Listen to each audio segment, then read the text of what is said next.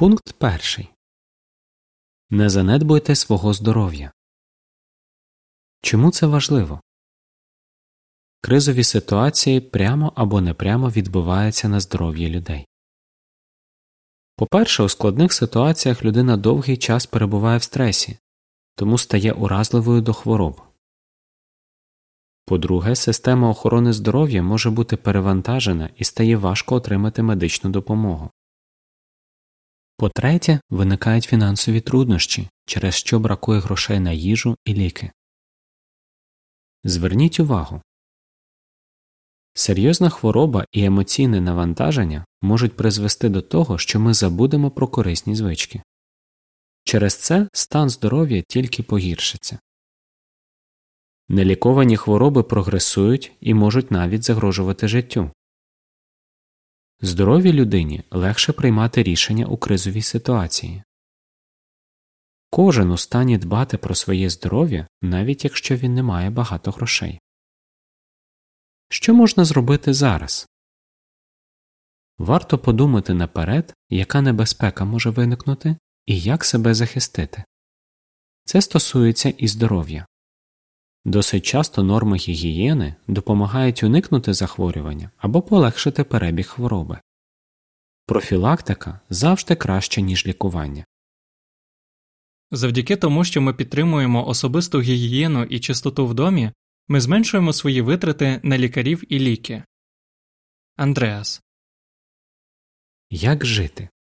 Корисні поради. Дотримуйтесь особистої гігієни. У Біблії говориться Далекоглядна людина бачить небезпеку і ховається, а недосвідчена йде далі і страждає від наслідків. Прислів'я 22.3 Постарайтесь передбачити, що буде небезпечним для вашого здоров'я. Часто мийте руки з милом, особливо перед їдою і після відвідування туалету. Регулярно прибирайте вдома і дезінфікуйте поверхні і предмети, яких часто торкаєтесь. Уникайте контактів із заразними хворими. Повноцінно харчуйтесь. У Біблії говориться Ніхто ніколи не відчуває ненависті до свого тіла, а навпаки, годує його та плекає.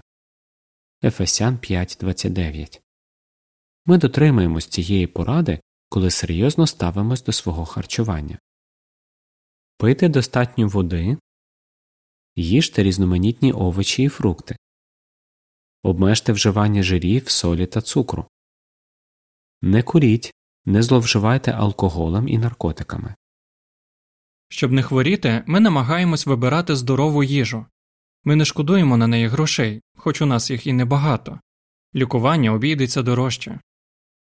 Карлос Будьте фізично активними і достатньо відпочивайте. У Біблії говориться Ліпше жменя спокою, ніж дві жмені тяжкої праці й гонитви за вітром. Еклезіаста 4.6 Важливо врівноважувати роботу і відпочинок. Займайтесь фізичними вправами. Можна почати з регулярних прогулянок. Фізична активність корисна навіть для людей похилого віку з інвалідністю або з хронічними хворобами. Достатньо відпочивайте. Через брак сну людина стає дратівливою і неуважною. Хронічне недосипання може призвести до серйозних хвороб. Визначте, в котрій годині ви будете лягати спати. Поставте собі за мету лягати спати і вставати в один і той самий час кожного дня. Не дивіться телевізор і не користуйтесь електронними пристроями в ліжку. Не вживайте важкої їжі, кофеїну і алкоголю перед сном. Я переконався, що моє самопочуття дуже залежить від сну. Якщо я не досплю, то в мене болить голова і я почуваюся розбитим, а якщо я висплюся, то готовий горе перевернути. Я повний сил і рідше хворію. Джастін. Дізнайтесь більше. Подивіться відео Епідемія. Прості поради на складні часи. Введіть назву відео у поле пошуку на сайті JW.org. Прочитайте статтю Як поліпшити своє здоров'я. Введіть назву статті на сайті JW.org.